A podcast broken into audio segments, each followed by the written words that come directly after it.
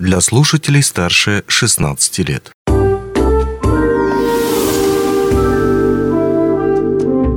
Гости дневного эфира. В эфире интервью на радио «Алмазный край». У микрофона Григорий Евтодий. Представьте себе ситуацию, когда ваше офисное приложение, в котором вы выполняете большинство ваших рабочих задач, внезапно отказывается работать. Более того, возникают какие-то неполадки с вашим компьютером или другой импортной техникой. Звучит весьма, весьма апокалиптично, но все же, к сожалению, эти варианты возможны. И чтобы этого не допустить, должен существовать план «Б». Этот план называется импортозамещение. И именно над импортозамещением работают в том числе и в акционерной компании «Ауроса». Подробнее о том, как именно э, выглядит это импортозамещение, по какому сценарию оно будет развиваться, мы поговорим сегодня э, с нашей собеседницей, начальником отдела импортозамещения Ауроса ИТ Ириной Анасенко.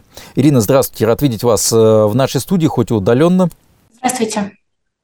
Давайте начнем с первого вопроса, собственно, по поводу Ауроса ИТ и его задач в акционерной компании Ауроса. Над какими э, вы работаете направлениями в плане именно импорт, импортозамещения?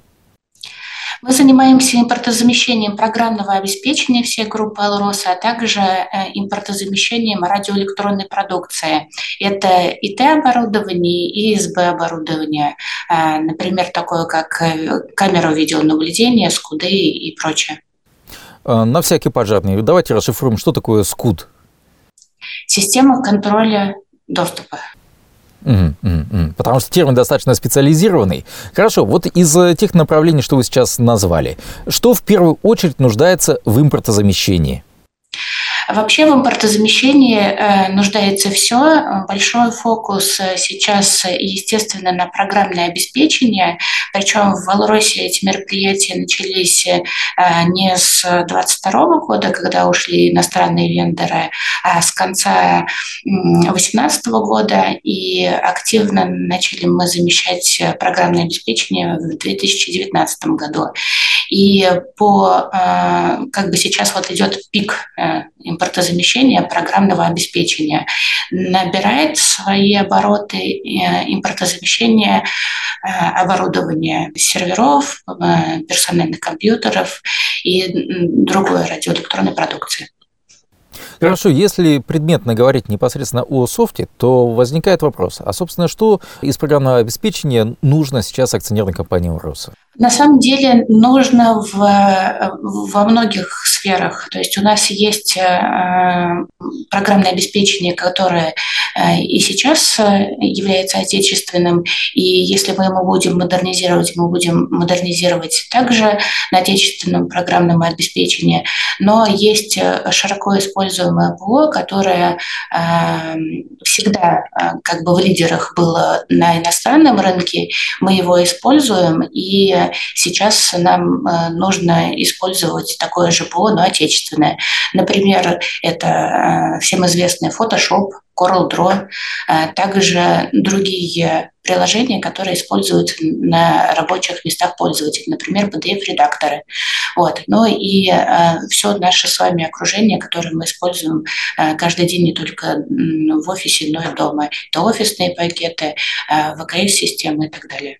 А, в таком случае нашу беседу я начал с, со сценария достаточно ужасного, о том, что внезапно перестают работать офисные приложения и так далее, ну, которым мы уже привыкли пользоваться.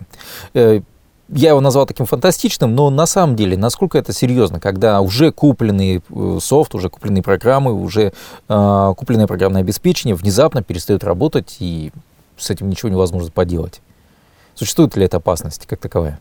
Такая опасность существует. То есть э, в самом начале э, реализации программы по импортозамещению Валроса, то есть, как я сказала, в 2019 году э, мы типизировали все программное обеспечение и условно разделили его на группы программное обеспечение, которое небезопасное, то есть и существуют риски отключения удаленного вендором. Вот. К такому программному обеспечению относятся решения, которые которые э, запрашивают, например, ключ активации какой-то. То есть вы не постоянно с ним работаете, а он там на сервере или еще где-то нужна какая-то авторизация вот, на стороннем сервере, который находится у вендора. Вот. Такое ПО может э, эм, односторонне отключиться его правообладателем, вот, и оно является высокорисковым. И э, к, вот, в принципе, э, в 2022 году у нас не было таких критических инцидентов, чтобы прямо что-то остановилось из-за того, что мы в 2019 году уже знали, какое ПО может отключиться вендором в одностороннем порядке. Вот, это самое критичное. А следующее по критичности программное обеспечение – это срок, который имеет срочные лицензии. То есть все, ну, иногда лицензии бывают бессрочные, мы их один раз купили, установили их у себя, вот, и нам, в принципе, с вендором больше взаимодействовать не нужно. Бывают, когда у нас лицензии срочные, то есть они работают год, а через год они отключаются, ну или другой срок, на который они были приобретены лицензионной политикой. Вот. То есть э, такое ПО, оно является менее критичным, то есть мы точно уверены, что оно будет работать своего срока полезного использования, ну а дальше все зависит от механизма контроля вендора, то есть может ли он э, действительно отключить это ПО после исключения его срока полезного использования, либо мы можем его э, условиям продолжать использовать. Ну вот, такое ПО тоже там анализировалось. Эм, яркий пример, э, многие э, подразделения пользуются программным обеспечением, которое называется SyncCell. Вот, это надстройка над PowerPoint, которая помогает вам делать более красивые презентации, применяя к этому меньше усилий. То есть это вот такое ПО со срочной лицензией, которое после срока действия мы уже э, после там, 22 года не могли обновить. А, в таком случае я здесь обращусь к опыту прошлого. 2015-2016 и, возможно, даже частично 2017 год для компании были ознаменованы тем, что а, шел переход на электронную систему управления предприятием от а, немецкого разработчика. Это программное обеспечение было выбрано как самое совершенное, самое адаптированное, самое мощное на тот момент находящееся на рынке. Этот переход шел с большим скрипом.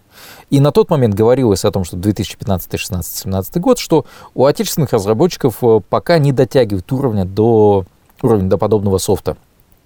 В 2023 году, сейчас вот как обстоят дела? Возможно ли этот переход с э, ну, зарубежного, зарубежных систем управления предприятием, электронного управления предприятием, он возможен на, собственно, на отечественные какие-то решения? И насколько этот переход может быть болезненным? Да, переход возможен. Э, то есть э, один из ярких лидеров на рынке отечественного ПО это является компания 1С.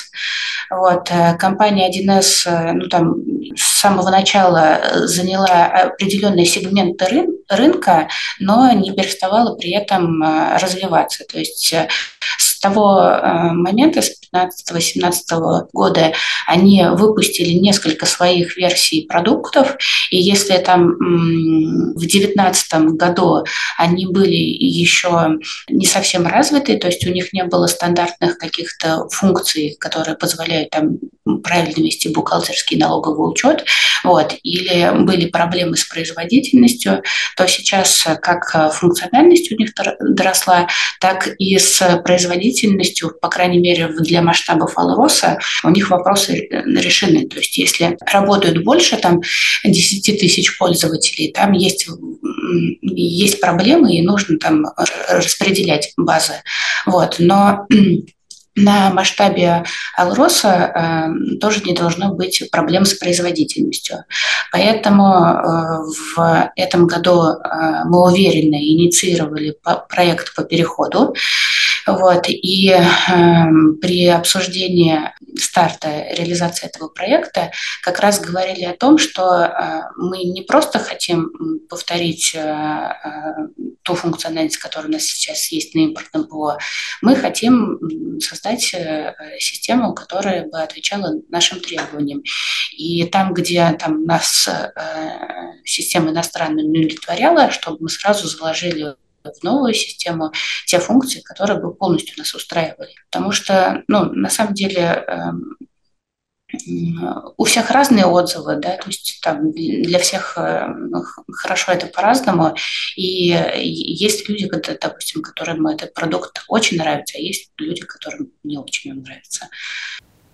То есть у вас есть э, доступ напрямую пообщаться с разработчиком и попросить его, ребята, вот это вот допилите, это поправьте, это добавьте, это уберите. Это одно из наших основных направлений именно отдела, то есть выстраивать э, такие взаимоотношения с вендором, чтобы он наши требования включал в roadmap э, развития своего продукта. Вот. Э, не всегда э, наши требования учитываются прямо сразу, вот, потому что у вендоров тоже есть э, свои правила, да, свои там, выгоды. Если у многих компаний, потенциальных заказчиков есть одно и то же требование, оно всегда выше идет в приоритете и быстрее реализовывается в их дорожных картах развития. Если это уникальная особенность одной компании, то они могут либо пойти навстречу и реализовать это для одной компании, либо это уже делается персонально за отдельные деньги в рамках проектных работ. То есть вот э, одно из направлений работы нашего отдела договариваться так с вендорами, чтобы как можно больше э, наших желаний они удовлетворили в э, рамках развития своего продукта. И, потому что мы считаем, что это будет им полезно для дальнейшего развития и продвижения продукта на рынке. Ирина, есть еще старинный подход такой в отношении, скажем так, борьбы за ну, доступ к услугам, к персональному обеспечению. Старинный, действительно, это пиратский подход. И многие им воспользовались именно с 2022 года и так далее и тому подобное. То есть э, э, брали софт, ну, частные лица прежде всего, и устанавливали себе на свои компьютеры нелицен... ну, нелицензионное программное обеспечение. Чем этот подход опасен? Ну, мы, как компания с государственным участием, мы можем делать только то, что разрешено. У нас сейчас пиратство не разрешено. И основным регулятором в области импортозамещения Минцифры оно не поддерживается.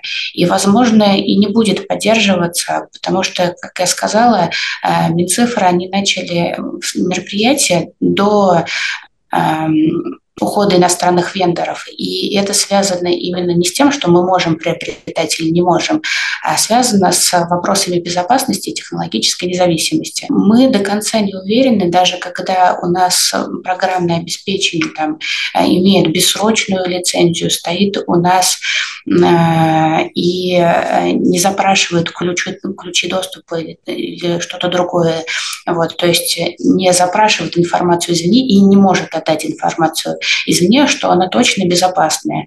Вот, то есть, опять же, в новостных лентах и на всех совещаниях, э, особенно с участием э, служб безопасности, приводят примеры, что иностранное программное обеспечение, которое используется в том числе и у нас в группе Алроса оно там может отключаться со спутника и так далее. Вот, то есть основное это уйти от иностранного софта. И поэтому, скорее всего, не будут поддерживать э, пиратское ПО, потому что те риски, против которых мы боремся, они сохраняют. И завершающий вопрос уже об оптимистичных таких вещах, а именно, если у нас подразделение, которое все уже готово, у них все в порядке, у них все полностью отечественные софты, им ничего уже менять не надо.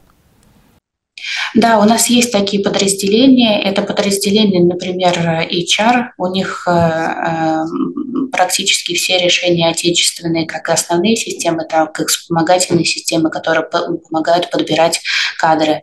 Вот. Также социальный блок у нас полностью автоматизирован на отечественном ПО.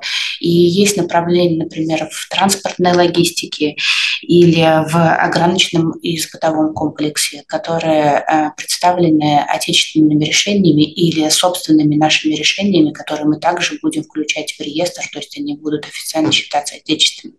Что ж, Ирина, огромное вам спасибо. Э, действительно, будем надеяться, что работа по импортозамещению будет э, вестись успешно, и те критически важные, критически важные направления для работы акционерной компании «Руса» в горнодобывающем комплексе и не только, э, будут действительно закрыты с помощью собственно, отечественного софта, отечественного программного, программного обеспечения, которое подготовлено будет специалистами, может быть, и из Якутии, кто знает. Напомню, что с нами на связи была начальник отдела импортозамещения РосИТ Ирина Анасенко. Ну а у меня на этом все. Желаю вам удачи, хорошего настроения, счастливо. Онлайн-версию этой передачи вы можете послушать в наших подкастах, размещенных на платформах Яндекс.Музыка или Apple Podcast.